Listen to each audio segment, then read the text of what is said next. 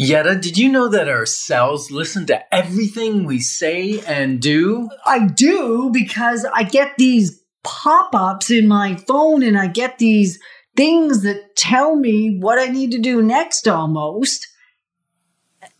Just for my cell phone. Yes, but that's not what I'm talking about. Life's Inside Track with Ken and Yetta Decker of the Decker Team. They'll share life experiences, tips, techniques, thoughts, and tools to help you create life exponential. Life's Inside Track with Ken and Yetta Decker. Moving forward with the Decker Team. Moving forward together with the Decker Team. Okay, well, I guess that's what we're going to learn in a minute, that our cells listen to our thoughts. And yet we're excited that we're with you for another episode of Life's Inside Track. I'm Yetta Decker. And I'm Ken Decker. And where we get to share techniques, thoughts, tools, truths, and even some fascinating little insights, where we get to turn our house into home, where our families thrive and we live the best life possible. Yeah. So like my cell phone yeah. does listen to me, and it knows what I'm doing, and it predicts what I'm going to do. It's a little A little freaky. scary, a freaky? little freaky. Like yeah. I get out of the car and it says your car's parked here. And then when I get back into my car, could be two hours later, six hours later, the screen pops up and it says fifteen minutes to such and such destination. I go, how does it know I want to go home now? Because it's used to your pattern of behavior. Yeah. So our cell phones are, in fact, listening to us pretty much all the time. Yeah, Smartphones, have, technology, yeah, it's gone you, out of you, control. Have you ever had that where we have a conversation mm-hmm. about maybe buying a hot tub? Yep. And then like tomorrow when you're going through your Facebook or something, you see hot tub ads and mm-hmm. they pop up on your email server. Yep. That happened when we were going to buy the, uh, what do you call that? Pool spa or whatever. Yeah, I think sometimes yeah. it's because you've searched it, but sometimes you just talk about it and it shows up. Right. That's a little scary. It really is. Now, what's even scarier is yeah. your cells in, in your, your body. body. Yeah. Yes. They listen to your thoughts. You don't even have to speak it out, I and know. they listen to your thoughts. It grabs everything. And little did I know that we have over three trillion cells in our body, and they're all responding to something that's going on. Even if sometimes it's only our thoughts, not just our actions or our behaviors, but our actual, mm-hmm. they're picking up what you're laying down. How do they measure that? I have no the idea. Only, the only way I think of is like they could cut a little chunk off of you and count how many cells in that, weigh how much okay. it wor- weighs, and then multiply that by your weight or something. We digress. We absolutely like, digress. I just see somebody trying to count all the cells. It's okay. just, So the, I know. I digress. Not we. I digress. Yeah. Well, we're in this together. So mm-hmm. therefore, it's yeah. we. And so with those cells, they're constantly, it's the pop-ups are even greater than with our cell phones. Yeah, because they listen to our thoughts. And it's mm. interesting because your cells and your thought can be out of alignment temporarily, but they don't stay out of alignment. One or the other will cause one to move. So if you're physically tired, right. your brain may come tired. Or if your brain is tired, it will tell your cells to be tired. And your and and how do you fix that? If your brain says your body's tired, get your cells into motion, get into action, get moving. And your energy level will come up and your brain activity will increase and not be tired anymore. It's kind of like they, they don't stay out of sync. They, right, because if they stay out of sync, well, when they're out of sync, I think you're also prone for confusion. Like have you ever, I know this happens to me way too often. I shouldn't probably admit this out loud, where I want to do two different things at the same time. I'm in conflict with myself. So mm-hmm. I'm feeling tired, so I want to go have a nap. Right. But what I know I ought to be doing is creating another Life's Inside Track episode, or calling a client, or doing something that is on my list of what I get to get done today. Yeah. I see it in you all the time where you go, oh, I really don't have energy. What do you want to do? And then the phone rings or, or text comes on and it's a client that needs to speak to you. And you'll talk to them and your energy just goes way up through the roof because you're so present on them and serving them that you forget about what I'm what feeling. Your body was telling you. Right. And yeah. so the cells come into alignment with the thing that I'm willing to take. So again, it comes back to the action. When I take action on it, because if they hadn't called, I still would have walked around moping and saying, I'm too tired to function, mm-hmm. too tired to think, too tired to create, too tired, just too tired. And then you're right. The minute there is a demand, and it, it's not even the phone that rings anymore most of the time. It's just a quick text message. But if I happen to look at it and see the text message and I see who's calling or texting and I'd like to connect with them, somehow the energy shows up. Materializes, right? right? So you the just... cells come into alignment with the desired thing. Because mm, your thought is, this is going to be a great call. I, I want this call. Right. Or I want this conversation. Right. Yeah. I want to engage with this person because mm. I like them. Yeah, and it's the same thing, you know, I don't know about you, but sometimes if I want to go swimming or go to the gym, I don't feel like it. But once I get there and I work out for half an hour or an hour, I feel great. So what is that? It's us fighting against our very selves. Wow. And so how can you... How will you choose now that you have this extra little bit of knowledge? And I did a fair bit of research to prepare for this episode because it was one of those ones that popped out of nowhere or out of divine space into me that I thought, oh, this whole play on cell phones and cells in our body, that's just so awesome and delicious that we have to talk about it. So I started Googling and researching and learning a little bit more because I didn't know we had over three trillion cells. Mm-hmm. And as we did that, it just realized how little we really do know. Even science, even that what they talked about has changed over the last few years. It continues to change. So if you have some insight that you could share with us, we would love that. Like this is, this whole conversation, all our conversations are meant to be interactive. Monologues, not di- I mean, dialogues, not monologues. That's where mm. it goes. Dialogues. And the only way you can do that is you can email us or you can send us a text or you can call us so that we can have the conversation. So what I'm going to ask you to do is share, what do you know? What do you experience about your cells? And how do you get them back into alignment with what you really want versus what's coming up for you? Yeah. And one of the things that, you know, you hear about it, we've experienced mm. it. You hear, you know, folklore about someone that wills themselves to death in a train car mm. that they think is refrigerated and it's not. Mm-hmm. And they had lots of oxygen, but they come out dead. And I can't prove or disprove that folklore.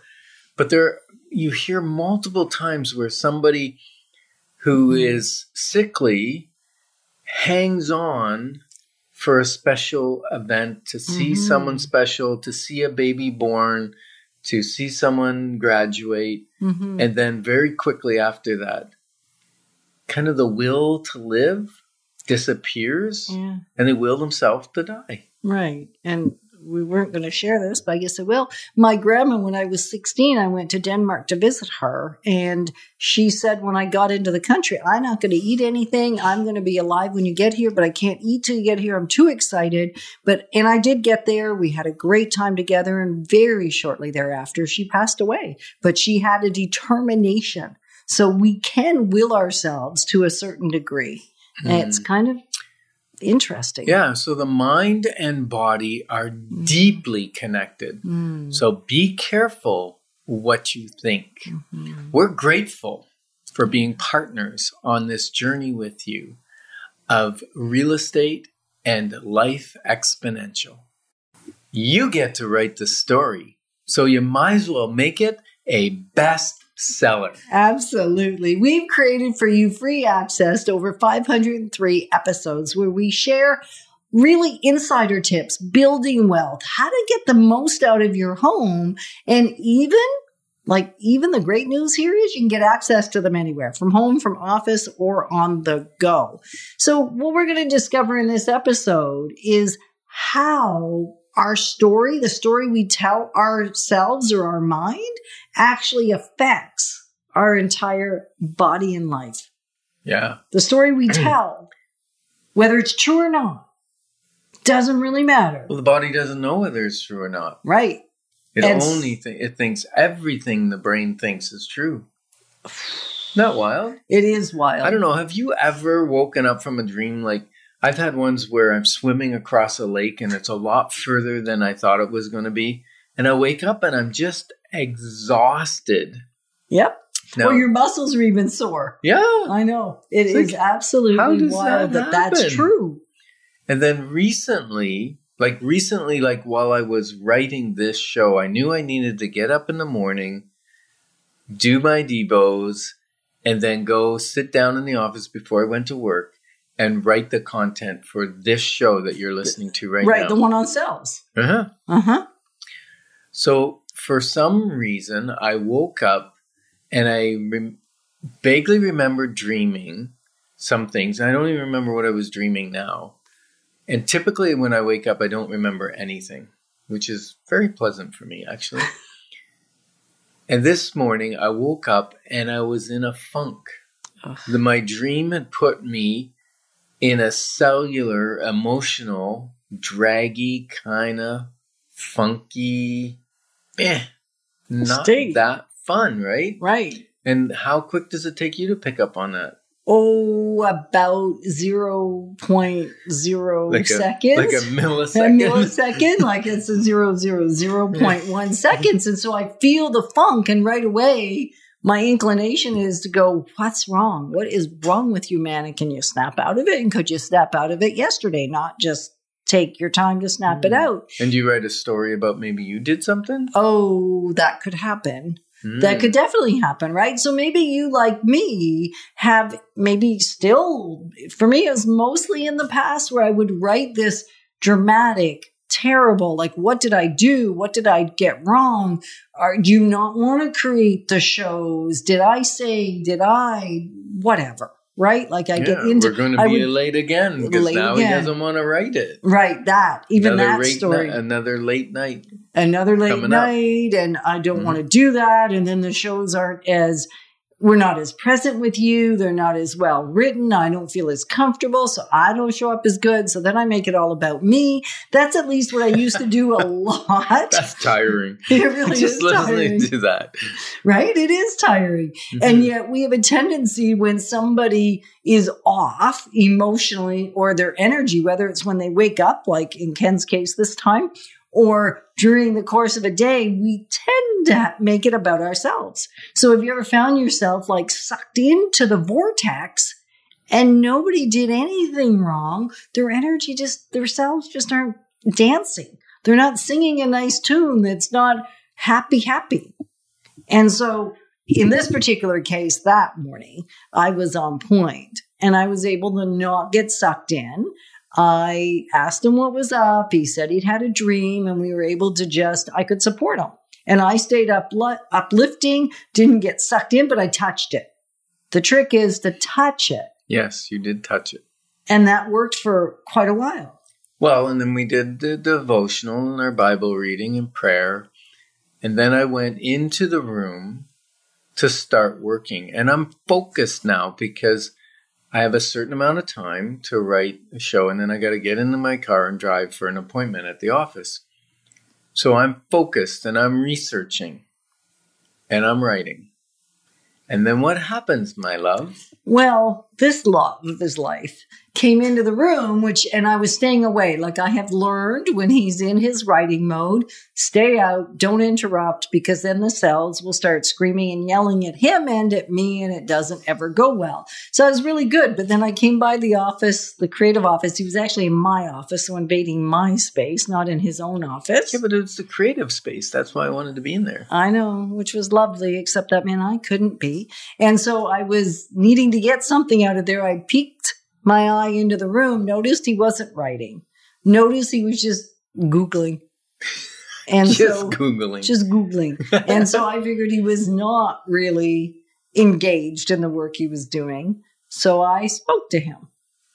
right? Yeah, and I was actually Googling about the person that willed themselves to death. Right, to make sure whether it was folklore, whether it was truth, and there's both conflicting stories, and so we had to find a way we could speak about it. But in that moment, I felt my cells start getting deflated. Because I don't like being ignored. I don't like not being answered. And so that's what happened. So when I walked out of the room, I I just said, howdy doody, right? Howdy doody. Howdy I, I, doody. Howdy doody. I didn't, I didn't throw mm. a temper tantrum. I just kind of, under my breath, said, howdy doody, and left again. And what happened to you? Well, my cells and my emotional state went to, what the heck? And so I yelled at you to come back because you're in another room. Not like screamed anger yell, just called you back. Mm-hmm. And uh, so anyways, we had to unpack that. And what I recognize is just like if you're driving in a boat, you're mm-hmm. responsible for your wake mm-hmm. behind the boat. When I say you're responsible for it, you're responsible if it's degrading the shoreline. You're responsible mm-hmm. that it doesn't tip over a canoe or something else. So you're responsible for the physical wake you're leaving behind. And then I realized we leave an emotional wake behind, and we need to be responsible for how our emotional wake affects the others in our life. Mm-hmm. Because it's happening all the time. And the story you're telling yourself, which is, we'll go back to where we started, the story we're telling ourselves is actually creating how we're responding. Yeah, it's creating the emotion. The emotion doesn't come initially. No. The There's the event, mm-hmm. then there's the story, and then the emotions. And when you have emotions, like, I don't know about you, but if I have emotions, like we, we're having a tough fight or whatever, a heated or, fellowship or or sadness, yeah. you know, someone is uh, dying or sick, and you get those emotions, it drains the energy right out of my body. So going creating a story, truthful or not, many times not truthful, maybe many times not one hundred percent on, creates the emotions, which then affects every cell in my body. I know. So as we're talking story, we're not talking like a, um, we're just saying what we make it mean, like the thing we tell ourselves. Yeah. We're, we're calling that a story. Yeah. The bus is late. What kind of story do I start telling?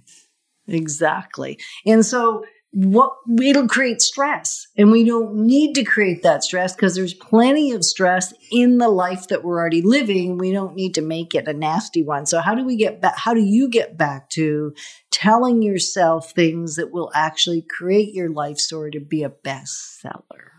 Mm-hmm. So thanks for the privilege of coming alongside you, because we're passionate about us all being positioned for generational legacy. Okay, so now I've got a challenge for you. Don't think about a red fire truck. The problem is I'm now thinking about a red fire truck, and not just any fire truck. The fire truck I'm thinking about is one that my one of my friends often drives, and his wife was there to visit him, and they were kissing on the back of the fire truck. So I got that image of that red fire truck with them on the fire truck, and now I can't lose that. That's okay. It's a nice image. And so you probably have a different image of fire truck, and yet you're probably thinking about a red fire truck, and Ken told you not to think about it.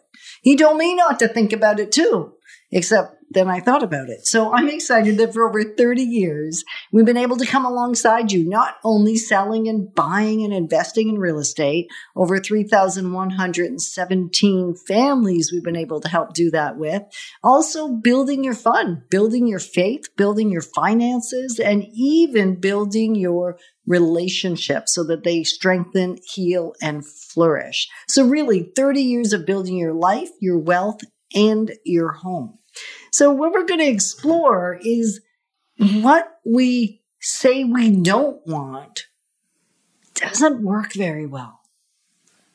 Mm-hmm. It seems to be counter productive. When I say, when you said, don't think about a red fire truck, I suspect every single one of you thought about a red fire truck, maybe not the one I thought of, but you thought of some variation of a red fire truck.